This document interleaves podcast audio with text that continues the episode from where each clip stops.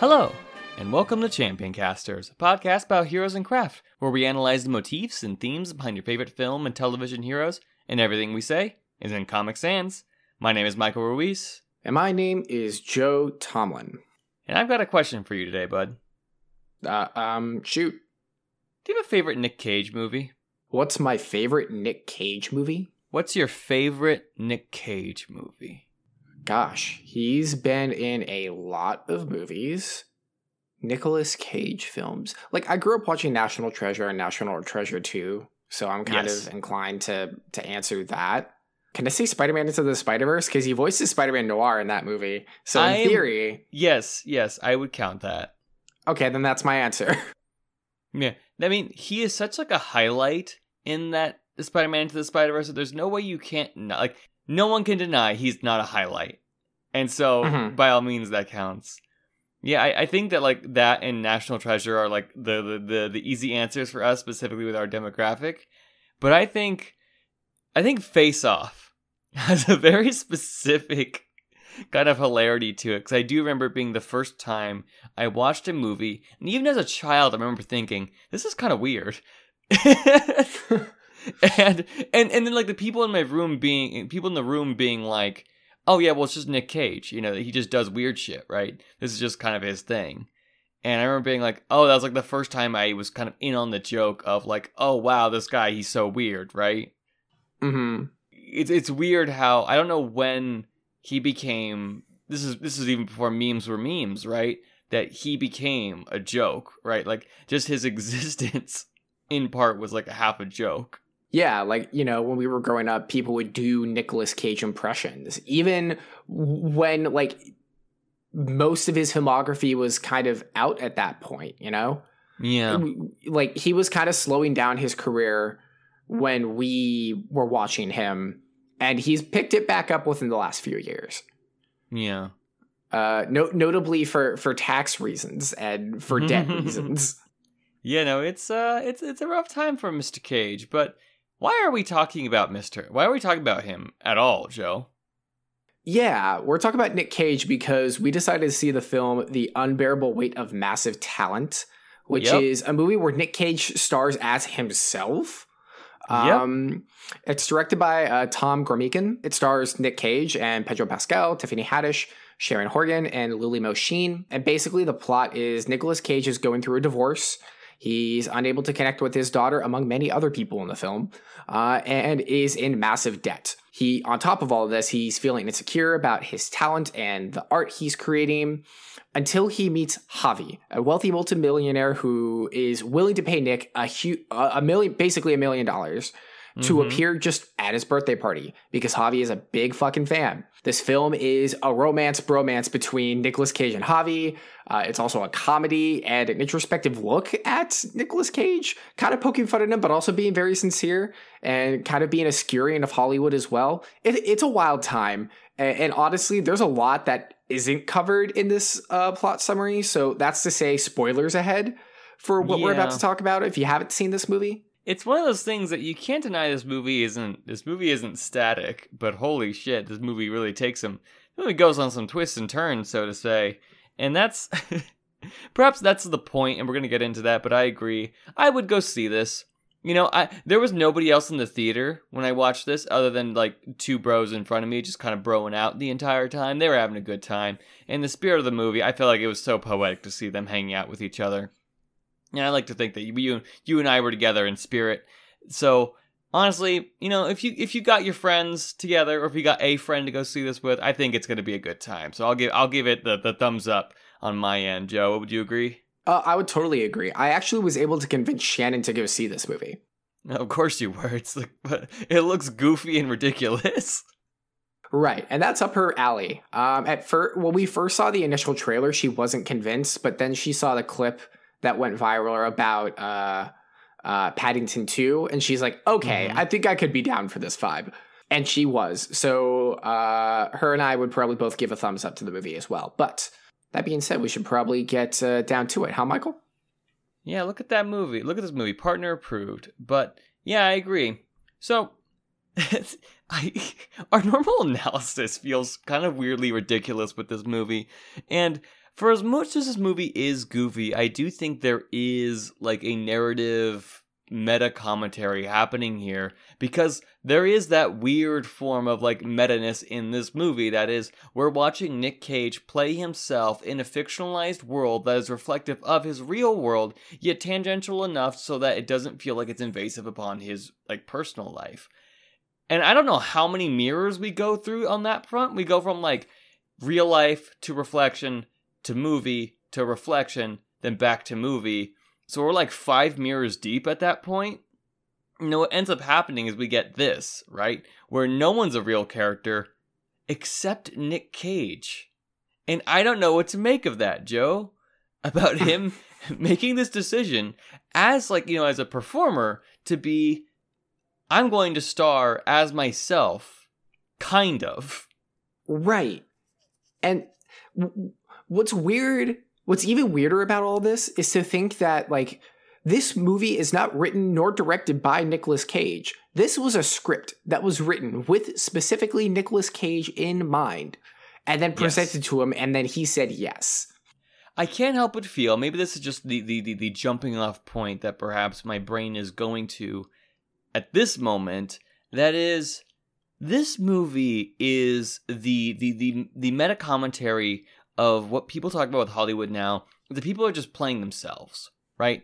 You know, mm-hmm. character people get typecasted and they end up playing the same type of role over and over and over and over again, right? Mm-hmm. And this is Nick Cage literally playing himself, and yet he's found himself in one of the most absurd, ridiculous stories imaginable. So in mm-hmm. some ways, it's almost like the the story itself is, is playing into that. And at times, I feel like that is weirdly what makes this movie like slightly imperfect is that like for as fun as it is this movie is a lot about how nick cage has this range as a performer and yet the movie at times kind of just wants him to be the mimi nick cage you know what i mean? Right. And Nicol- nicholas cage is just being completely bombastic and yeah. he's being a weirdo uh, and he's being art obsessed um, and narcissistic.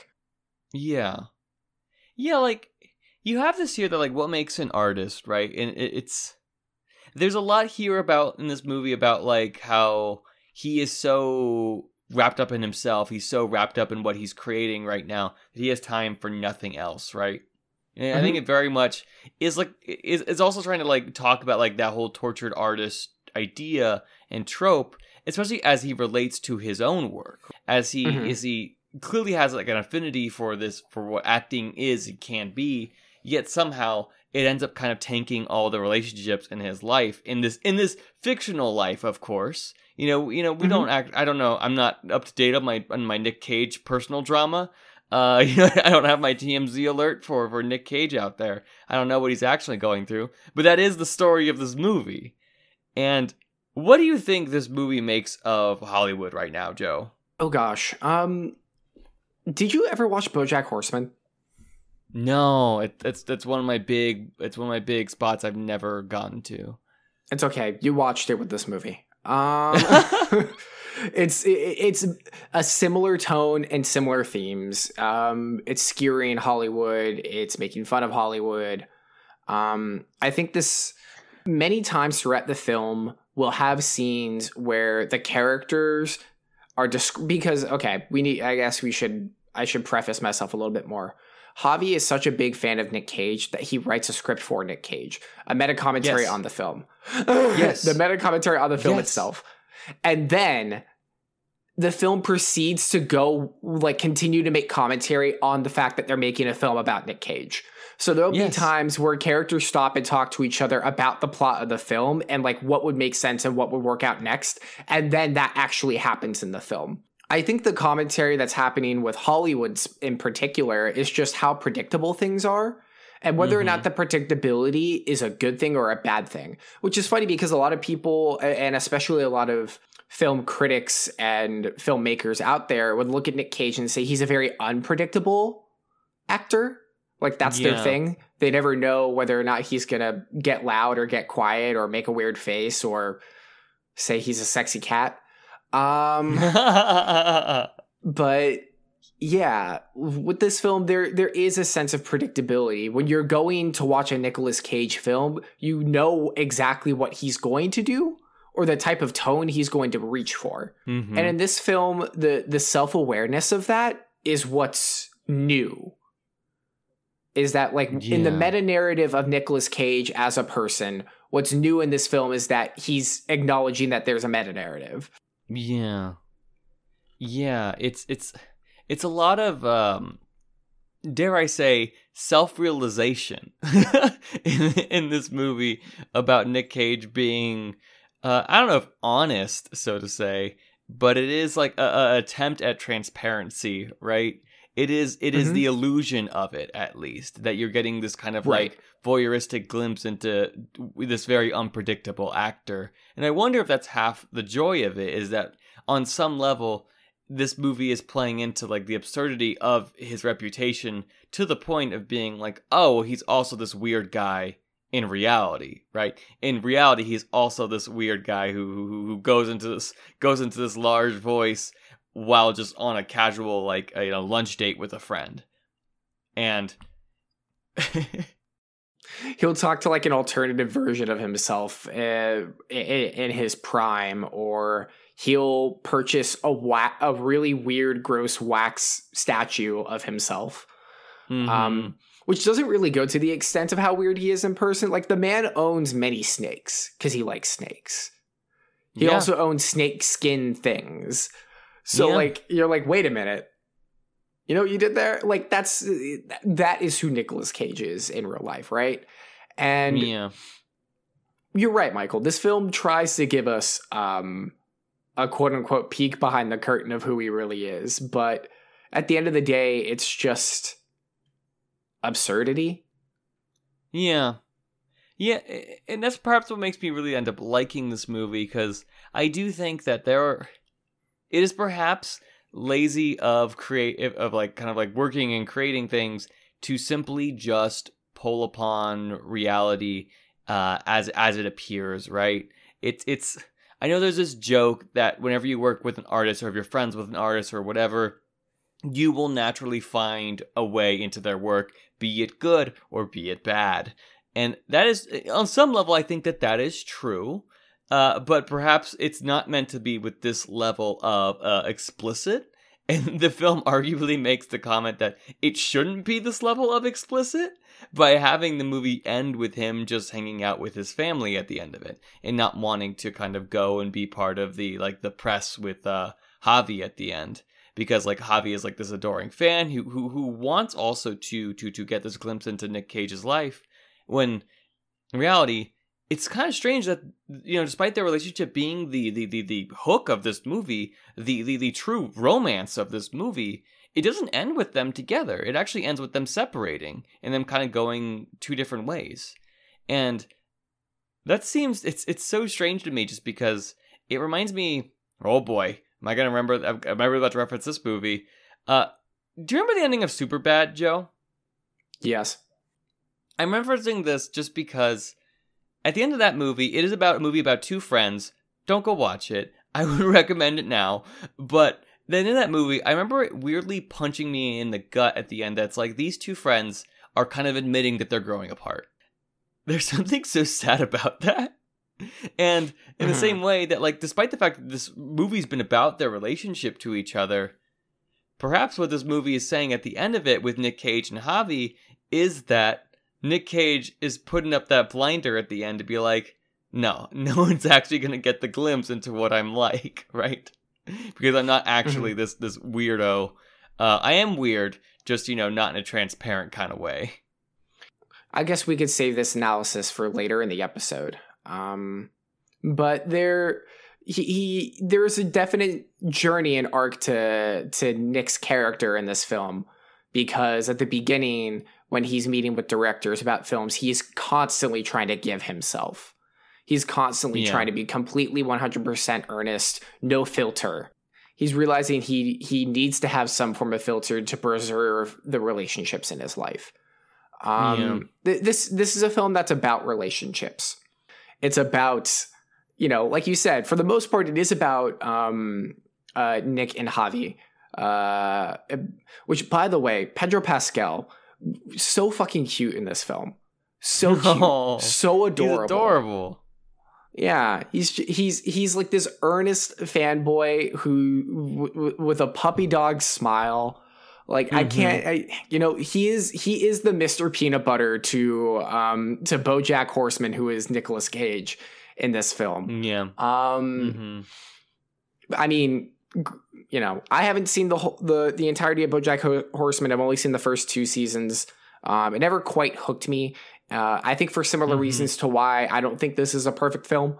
Um, hmm but um, yeah, uh, the, the, the, those that character those characters seem to have a lot of influence on this on, on this film. Um, Yeah. Yeah, for me it's just that I think uh Pedro Pascal is like he's the Mandalorian. He was in Mhm. Game of Thrones. He doesn't have to do roles like this. And yet, when he does, I it just feels like he's killing it, right? Like there's not a sing there's not a second that goes by that I feel like he's just whatevering this performance, right? He's going so No. hard into being this Nicolas Cage fanboy, you know, and being this very insecure yet very earnest and sincere uh, man who's also a part of a. A, a, a, a, a cartel family like this is just the character that he was given and yet it somehow still works right I love Which- the scene where they exchange shoes. yeah it's cute right Mm-hmm. which which also it's funny too because I remember I was looking at Nick Cage's shoes and I was like, you know, they actually do look like they would go really well with uh, Mr. Pascal's outfit or Javi's outfit, just because of the yellow. And it's like it's almost like someone sat down and made a decision to be like, oh, if they get there, they do look better. At this point, their relationship has been one of like equal adoration of each other, and getting and getting uh getting to that point. So the point where they can literally trade and they're kind of like showing off that they're on more equal uh, footing with each other. And it's like, wow. Why can't movies do this normal? We were taught we were making if friendship isn't hard to earn, just make it a little bit earnest and sincere, you know? Marvel movies take notes. You know, I, I'm not going to reference the. I, I feel like I've already negatively referenced that movie once, so I'm just not going to reference it here. It was bad. Go listen to that episode, though. I feel. I, I just feel like that their relationship is so much the the heart of this movie, and even on that level of, you know, just reading this movie for what it is, you know, taking the whole like meta Nick Cage allegory out of it. The idea that like he is this, he's this person who's just a very uh, adoring fan that so desperately just wants his like creative work to be recognized also feels like very sweet and how in how specifically like working with like working with someone is needs to be like kind of an equal platform. So by nature him just giving Nick Cage a script isn't enough and so by them kind of working on it together it kind of doesn't matter if their movie was bad or not it's because they made it together and there's kind of a love and equal uh facility of craft and love kind of made in that. And that i don't know once again maybe, maybe i'm just more in the pocket for that. Uh it seems it, it feels like it works a lot even if even if it gets us really funny scenes where they're driving around the coast side together while staring lovingly into each other's eyes High on, well, high on LSD. and you get that prolonged like physical comedy bit of them running away too like scenes that Mhm. are sincerely funny and like rely solely on their performance too Mm-hmm. and their Well, ability it doesn't. to just Yes, I think their performances have the weight of that, but every scene we're we're watching is also a reference to a Nicolas Cage film, of course which I don't Like- get most of the time. But I think it Yeah. the merit of this film, like to your point, Michael, like yes, because their acting is this good, and because the Mhm. writing is pretty solid. That's why that's why it works. yeah yeah this movie is so unabashed about what it is that weirdly it makes it good right Mm-hmm.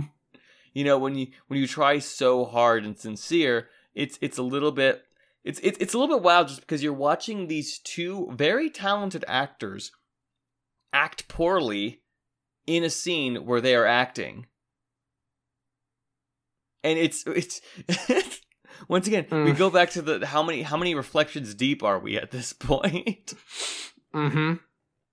and yet somehow it ends up being really charming once again we come back to the wall bit and i agree with you this is a little bit why i was a little bit stunned about why i like this movie so much. And to you know to kind of discredit the whole like it's just nick cage leaning into the meme of it i do think that's true on some level but i also think that i also think that like was we just talked about off mic I haven't seen a lot of Nick Cage movies. Like I realized that when we were when we were talking about this episode, that I haven't seen a lot of them, and so probably like a good like I want to say at least fifty percent of the references made in this movie I didn't get, and yet I still was pretty charmed by this movie. You know, Mm-hmm. and I think I think that speaks credit to the actual like script and performances of everyone involved. That that this movie is still charming outside of just the stray reference. You know. Mhm. It's it's it's a little bit like how when we watched uh oh god uh, No Way Home and the worst we, we both agreed one of the worst lines in that movie was uh the I'm something of a scientist myself because it's just a it's just a blatant reference when there's there's there's such rife with material stuff you could do and weirdly maybe this movie is just building blocks on itself it uses all those mirrors to create a distorted reality that is actually just more art. It, it is actually in conversation with itself in means as a means to create something of a higher uh, a higher quality than what existed prior. Are you fucking following me, bro?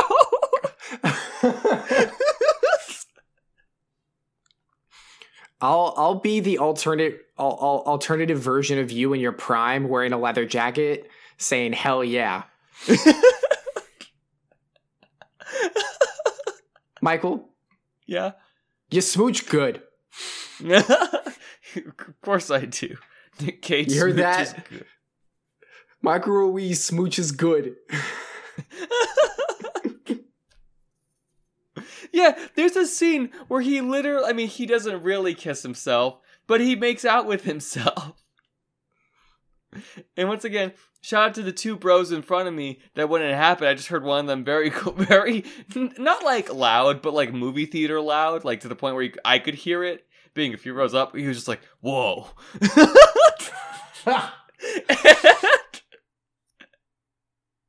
it took everything in me to not laugh at that.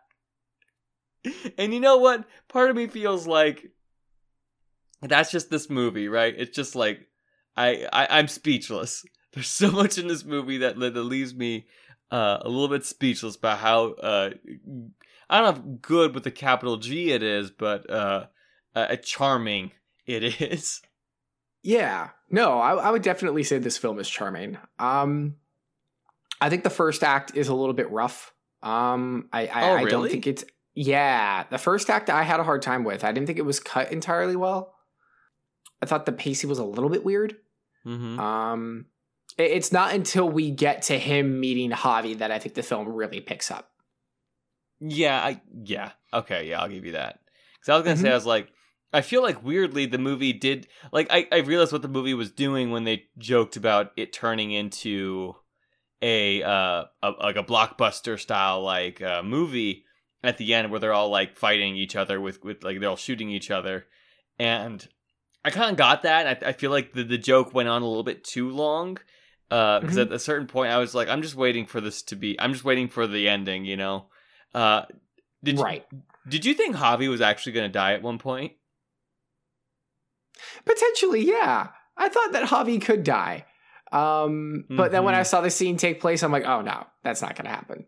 No. I'm like, uh, like maybe some weird, like dramatic scene where ha- Javi is like dying in Nicolas Cage's arms. Mhm. Um, that that could that could have been interesting. That could have been an interesting other take on it.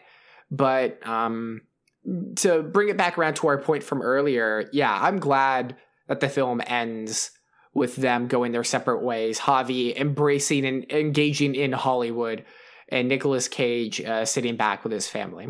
I don't know if, if if a neater end to their relationship, but an acknowledgement that it kind of has nowhere else to go post that, and as a result, maybe it makes it that like this movie's only already only an hour and a half, and so like it knows what it is, and so it can't keep that bit going on longer than it's funny, even if Mm-hmm.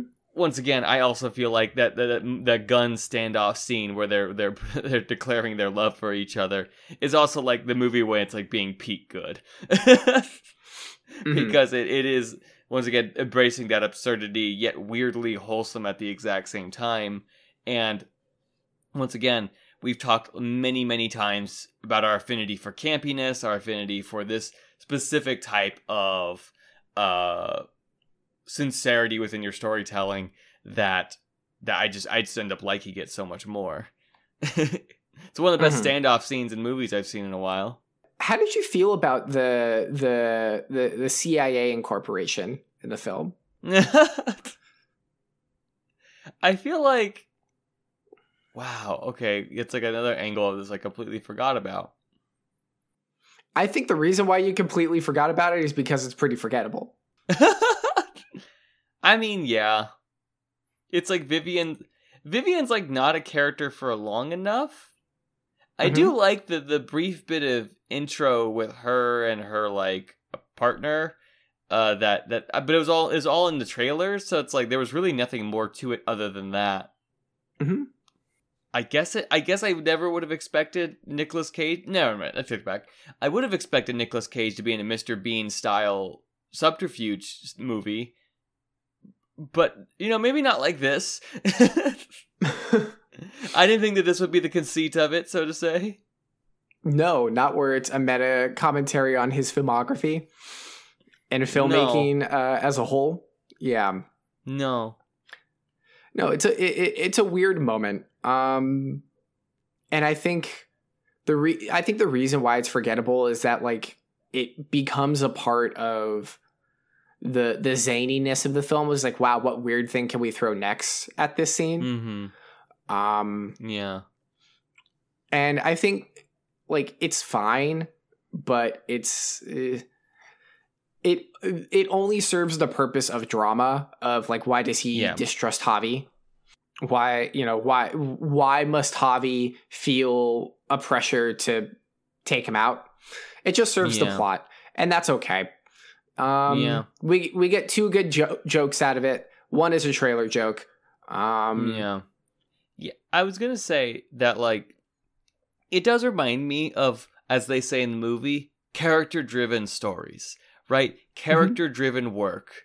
And I feel like a lot of the times in character driven work, if I really break down the plot of those stories, I'm like, either nothing happens, or Mhm. two, such weird shit happens that it kind of sounds like ridiculous on paper, right? Like, you know, if I were to it, tell you the it ends up being of, a rom-com yeah, if I were to tell which you is the what this film is yeah, if I were to tell you the story of like Final Fantasy VIII, which is probably the most character-driven story of the Final Fantasy series, you would still look at me like, "What the fuck are you talking about?" you would probably look at me like more, "What the fuck are you talking about?" than any of the other entries.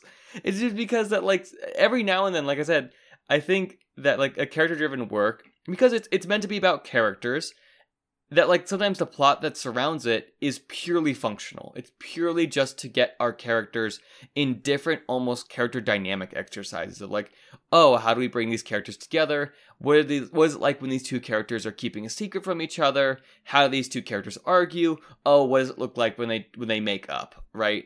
What would they, you know, how would they style each other? What should they do with the shoes, right? How would your two characters uh, you know, talk about X, right? Like it's it's like all these different like character exercises just sewn together. and it's it, it's loosely sewn together through a plot that kind of makes no sense.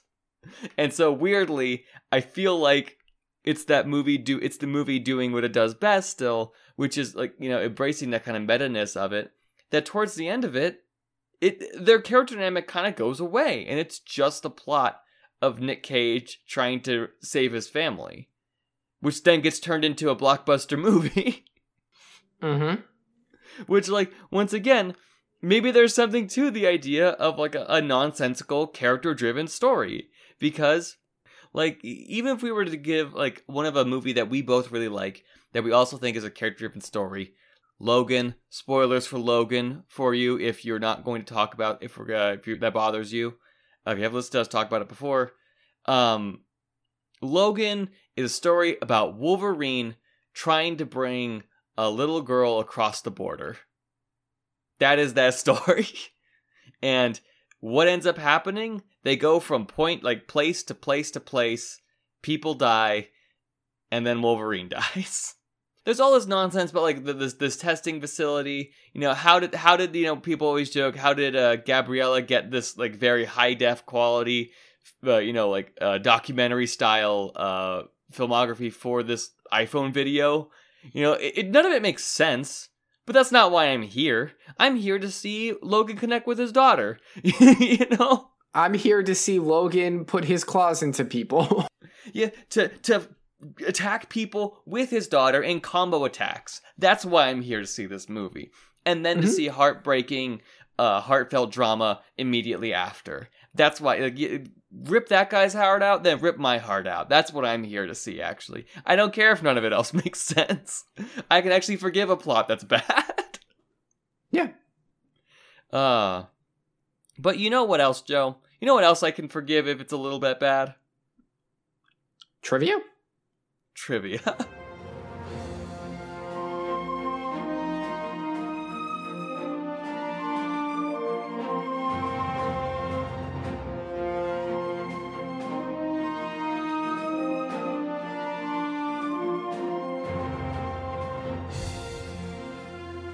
And we're back.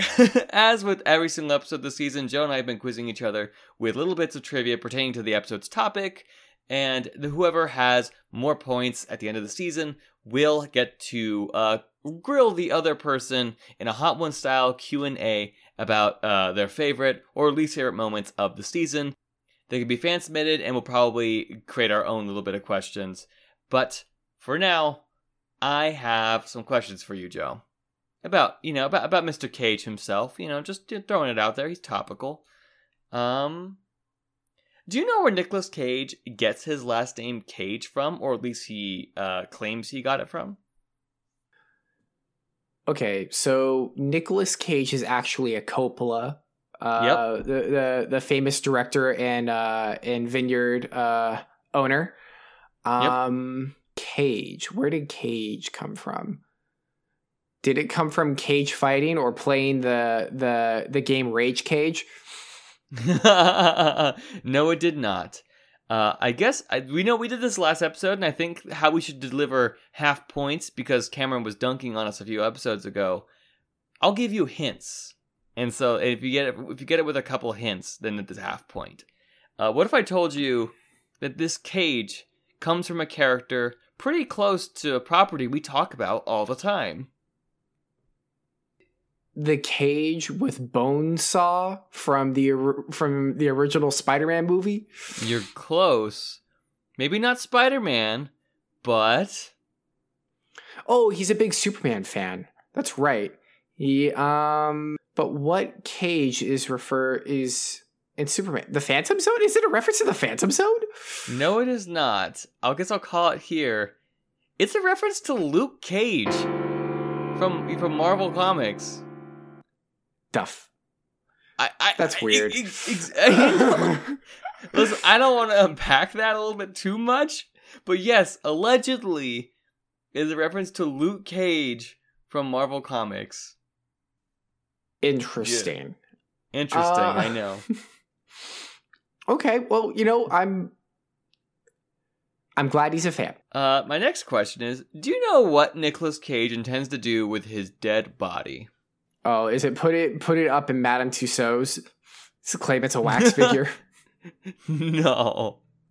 Oh, does he want to do a Viking funeral with it? You're getting cl- you're getting closer. Uh, but um, I guess my hint will be, um, th- yeah, think of think of burial practices that Think of a burial practice that only someone with a lot of money could probably do. Okay, only two things come to mind right now. One, yes. he's going to put his body as like a crash test dummy, but it's going to go through an entire route of American Ninja Warrior. Or or he wants it to be used in a new Jackass movie. I really I really can't think of anything else. Oh boy. Okay, one last hint. What if I told you it was going to be buried in a specific kind of shape? Does he want his body buried in the shape of a cage? Not quite. He wants to be buried in a pyramid. Oh, Like apparently he's gonna have his own That's pyramid. what you meant. I thought you meant that his body would be contorted into a shape. So I thought I'm like, oh, he wants his limbs to Oh. be like made like a cage. Like he's that's fucking weird. Okay, so he wants to be buried in a pyramid. He wants Yes. some pyr like instead of a mausoleum, it's going to be a pyramid. Yes.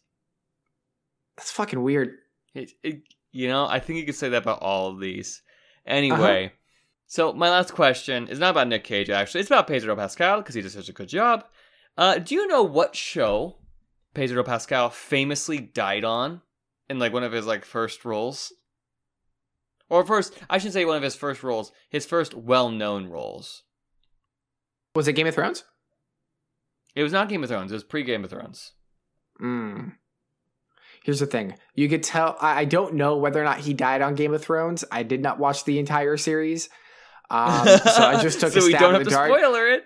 I'm sorry if you're upset if he doesn't die. I don't know. Um what show did he famously Ooh, I don't know. Uh, uh NCIS? You know, I'm gonna give it to you just because the show's Law and Order. So you, if you guessed any cop procedure, I would have given it to you because yeah, there's a famous Law and Order episode where he's the villain and he just dies, and for some reason that's like apparently that was like the exposure he needed.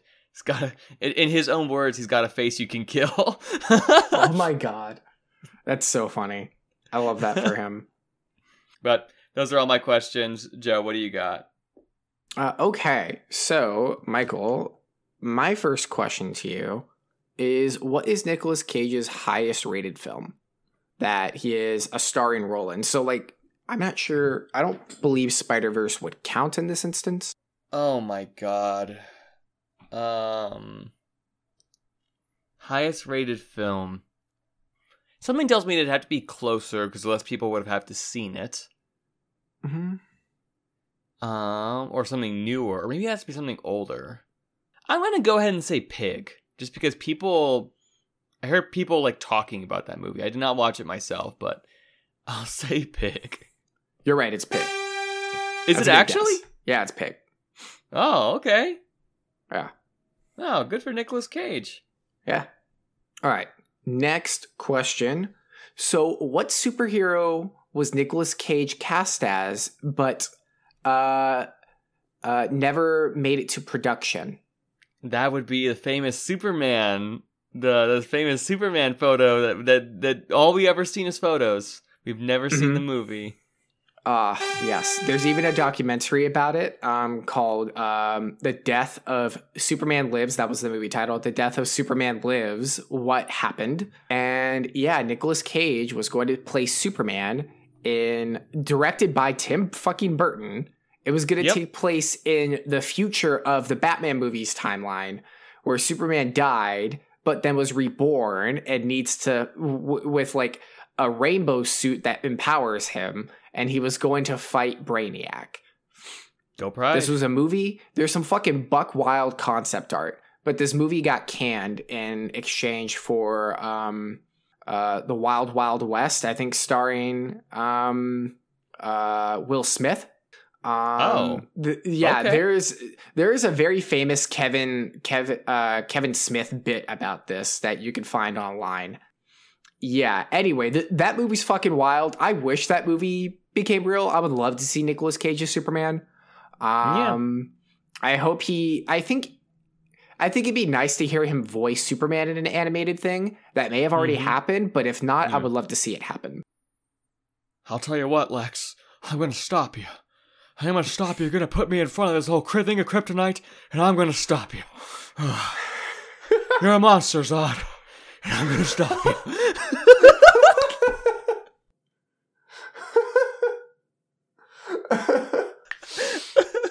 oh my Never god. Never mind. At the, you know at the end of Shazam, where, where Superman steps up right next to uh, Shazam at the end of the movie. That Oh, was it actually should have Nick been Nick Cage. Cage. That, it should have been Nick Cage. Nick Cage. I would love to see an edit of that with Nicolas Cage's costume. Oh my god. Um, all right. So, uh, my final question for you is a dumb numbers question. hmm Where, uh, how many films has Nicolas Cage appeared in? Oh boy. Um, I'm gonna go ahead and guess like 100 and like 17. Sure. You are exactly three off. 120 is the answer. Oh my god! Wow. I'm going to give you a point for 120 that. movies. This man has appeared in 120 films. Oh my god. Mr. Cage, dial it back. No, no, he needed to pay off his debt, Michael. That's true. We have been we have this whole movie has been about take the roles you want cuz why the fuck not. Oh my goodness. Okay. Well, you know, that's a great that's a great transition to what we were going to talk about at this because in all seriousness, Joe, after seeing this movie, after you know, with the li- little bit of his filmography we have seen, I, I have to sincerely ask you, Joe, is Nicolas Cage a good actor? Good or bad? yeah, I would say Nicolas Cage is a good actor. I think he's a good I actor agree. because he he he does have range. The fact that he's able to pl- he's able to do this comedy, Yeah. and this isn't the only comedy he's done. He was in Raising Arizona, a Coen Brothers film. You know, like he he can do comedy, he can do very serious action, and he's been able Mhm. to evolve with the action genre. That's not something that happens very often, to be frank. No. You know, you'll get an actor who's like the gimmick is that they're old, and like Mhm. you as an old straight dad are like, man, I remember when I loved his action movies as a kid, so I'm gonna watch it again because he's old now. Um, there's an entire genre of movies called The Expendables just for this. Yeah. Um, are you are you a dad? Do you feel emasculated? Do you want to watch the most like testosterone pumping action movie you've ever seen? yes.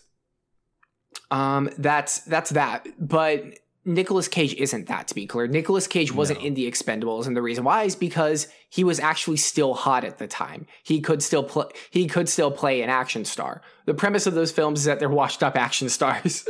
Mhm. So, um, Nicolas Cage is able to evolve in that, and I think that's a testament to him and his acting range. Um, you know, so I would say, yeah, he he is a good actor. What about you? What you agreed with me? So why do you think he's uh, a good actor?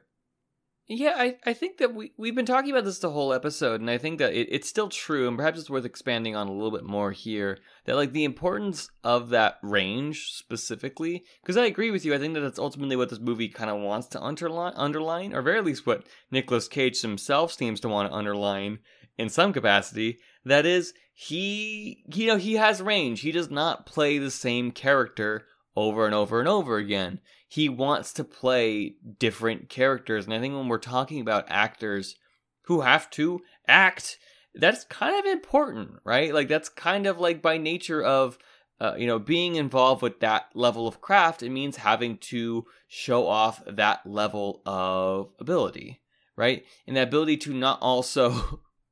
I guess weirdly, not be like solely typecasted, and also not just have that character read as you either. You know, I, I think that for so long, uh, I'll dunk on him because he, he, why not? He sucks.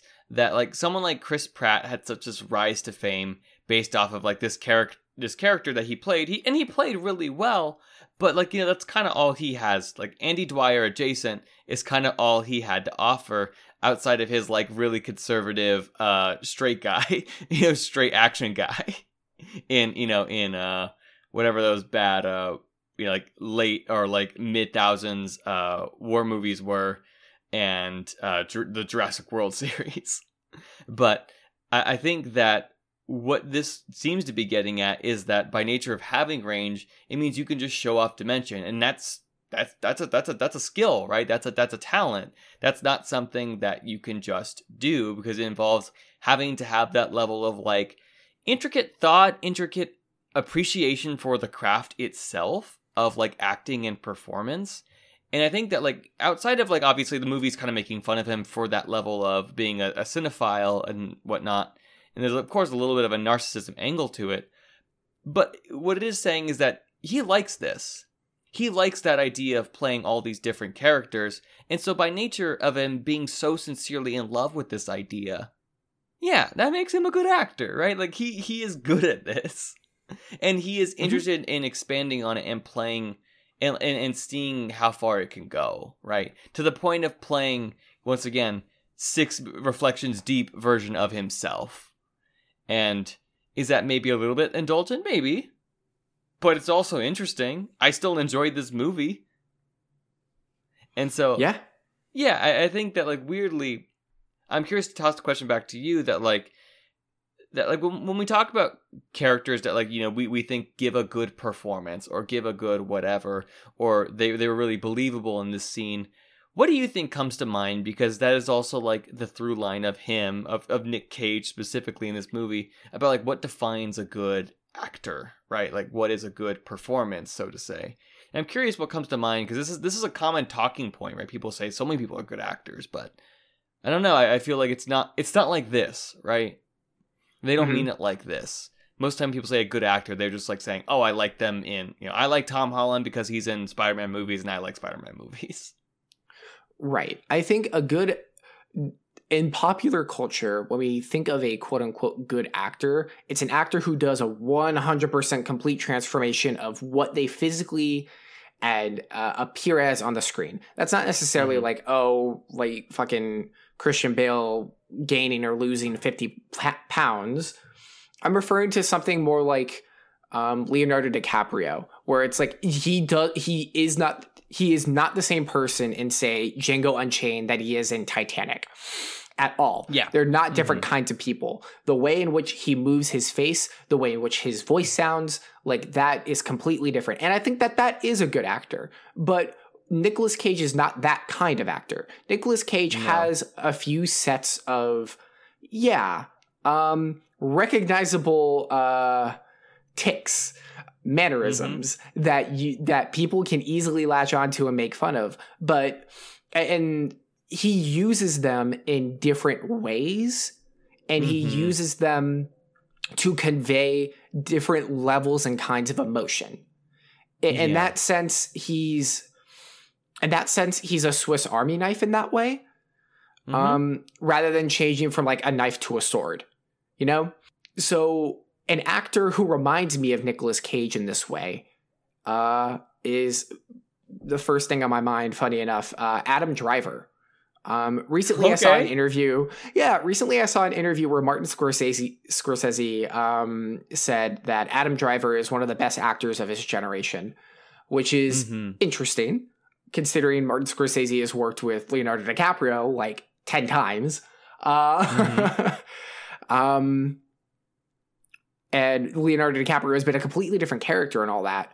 But Adam Driver, he has a type of character he can play. But Mhm. through his mannerisms, he's able to convey a really wide range of emotion. Um, yeah, I think he's a really good actor in that sense. yeah. That's a good point, and perhaps that's another angle to what this movie is attempting to do with that meta commentary.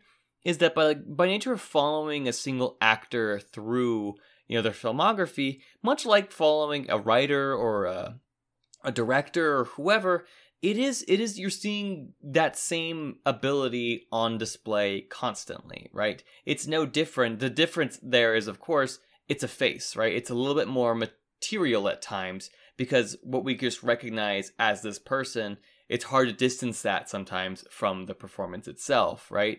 It's kind of like how we were talking during our Peacemaker episode about how, you know, writers can sometimes write the same story over and over and over again until they get it right, until they tell the version of it that they felt like was the true takeaway they wanted to do. And it's kind of like that with act I think it could be like that with actors as well, but I think I think you're absolutely right that what does Nick Cage know he can bring to the table and ridiculous as it might be, you can't deny that there's a there's a, there's a breath there and there is a there is a choice being made, right? You could argue maybe they're not always good choices, but there are choices being made, and not all of them are made with the intention of just selling, you know, like selling uh box office tickets. You know, they're, Mhm. they're done because he thinks they're interesting, and once again, it does not. T- it, you know, maybe what I'm saying is give me more movies like this that weirdly by being self-referential, we had a more enjoyable, good time than I did out of uh, you know a blockbuster superhero movie, which you know also are can be formulaic and self-referential in ways that I kind of just find grating. You know, hmm and and the bromance, the I'm sorry, the romance between uh, Pedro Pascal and Nicolas Cage was the breath of life that I actually needed right now. They they they kiss new life into the idea. Well, actually, Nicolas Cage kissed new life into the idea by kissing himself in that in that That's- film. yeah. They they Yeah. never kissed each other, but they should have because yeah, their chemistry was insane in this film. it was ridiculous. Yeah, and you know what? I'm gonna go further to say Pedro Pascal is another uh, actor. I would say who, like Nicolas Cage, has a lot of has a lot of range, and is a very I agree. very good actor. To think I that this person, this charming, lovable, sweet, earnest man, is also the stoic Mandalorian. You know, Can you believe they put this this this, this man who like really knows how to like I never realized how well Pedro Pascal and like is is animated with his facial expressions and more so Mhm. than in this story. And for some reason, some fucking Jon Favreau decided, what if I told a story where he has a fucking bucket on his head 99% of the time? And which is why I remember thinking some of the best moments of specifically season two are the moments where that bucket comes off, right? When that bucket, he takes it off, and he has to do so much with that little bit amount of time that it exists without it, that he exists without it, and that like, you know, go listen to our Mandalorian season two episode. That like, it's one of my favorite moments where he he loses the helmet. And he has to do so much with the idea that he looks uncomfortable. He's also trying to make it look like he belongs and that's so much of that is just his like facial expression so much of that is just Right. like his body language and that's so that's you know that that's difficult that that is skill that that's a craft right there and so Mhm. shout out to these two they're doing a great job you know Mhm. uh, give me more scenes with them staring lovingly into each other's eyes as they drive down the coastside while high on lsd I love it. Uh, but I guess we are getting to time here, Joe. So, you know, what what are your wrap up thoughts on the unbearable weight of massive talent and you know what Nicolas Cage as a whole? Does Nicolas Cage get the champion belt? Is that what our takeaway this episode is? One hundred percent. This man has an Oscar, a Golden Globe, a few other awards. Why not have a champion belt? I'm gonna give it to him. I don't think he's an EGOT, my guy. I don't. I wouldn't be surprised if he won a Tony. Uh, he hasn't won an Emmy. Um, Oh, okay. wait, or a Grammy. Do you need a Grammy or do you need a Golden Globe? I don't remember. you need a the Golden G. Globe, I believe. Okay, Wait. Uh, now I don't know. I don't know Anyway, um, this is made up I shit. feel- Go, keep going. Yeah, it's made up shit. But um Okay, so thoughts on the film? The film's fun. It's a good time. Um the chemistry between Javi and Nicolas Cage is great. Um Nicolas Cage shows in this film that he does in fact have range. Um, it's an interesting meta commentary, and it honestly reminds me a hell of a lot of BoJack Horseman uh, in terms of content and tone.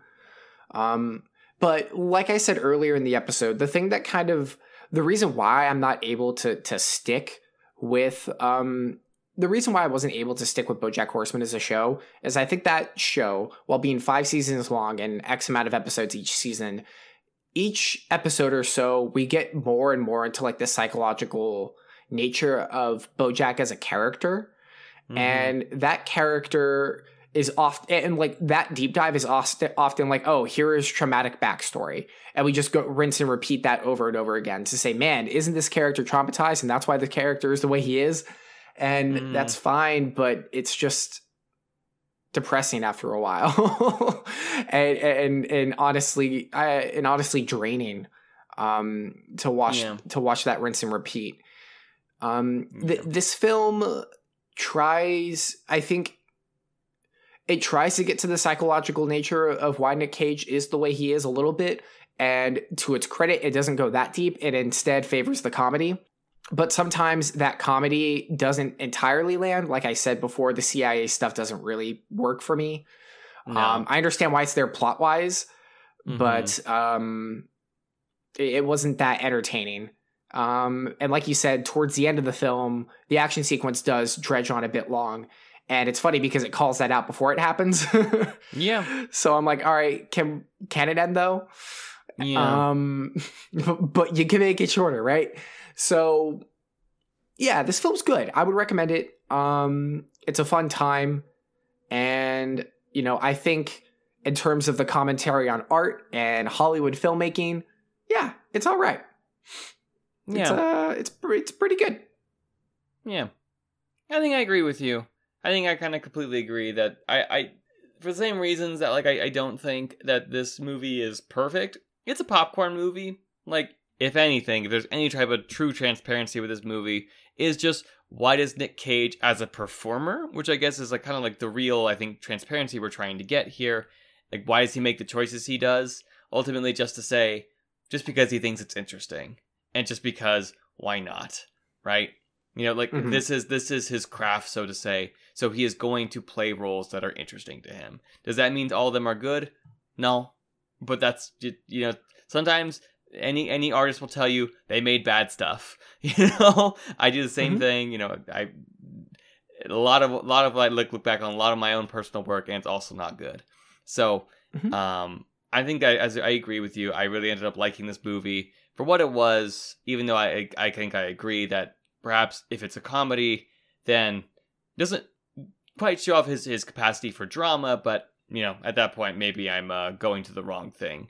I still ended up having a lot of fun with the two bros in my theater, as we were the three people in this theater at 11 o'clock at night watching the unbearable weight of massive talent. So I guess Nick Cage gets the belt. My god, Uh, you is- wa- you watched it at eleven? yep. Anyway, shit. uh, so Nick Cage gets the belt, and I will give the unbearable weight of massive talent through seven out of ten Paddington Two recommendations. Yes. Oh, we didn't even talk about Paddington 2 and how it's tr- it's name dropped twice in this movie. The reason Mhm. why it's one of the highest rated films on on Rotten Tomatoes, if not the highest. It was the highest at one point. Um Mhm. Yeah, oh my gosh, my rating, I'm going to give it um 7 out of 10 grotesque wax figures of uh Nicolas Cage. Both work. Yeah, Well- and for those of you keeping score at home, uh, I am currently, I believe, at 22 points, and Michael is at 25.5. I thought it was at 25 because I got 2.5. Oh, you're at 25. Okay, Michael's at 25.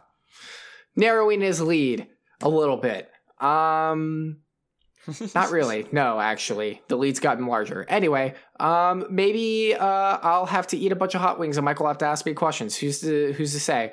Um, make to sure to email us or tweet us your questions that you want to ask us. Yeah, I think that's. But I think other than that, I think that's going to do it for us this week on Champion Casters. Thank you very much for listening, everyone. Make sure to watch out for Nicolas Cage, and we will talk to you next week. Bye. Bye.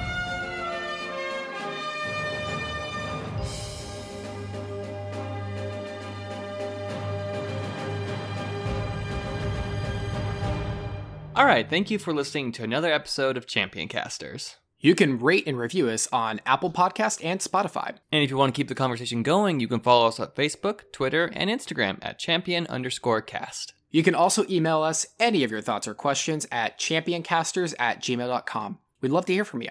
We'd like to give thanks to the following Shan Theobald for our logo artwork, Adam Monroe for our intro and outro music, Joseph Tomlin for managing our social media, and Michael Ruiz for editing our episodes. and I have been your host, Michael Ruiz. You can find me at twitter.com at next underscore entry, and the video essays I write on my YouTube channel, Next Entry. I have also been your host, Joseph Tomlin. You can find me at twitter.com and Instagram at Jouk Tomlin. That is J O U K T O M L I N. Thanks again for listening, everyone.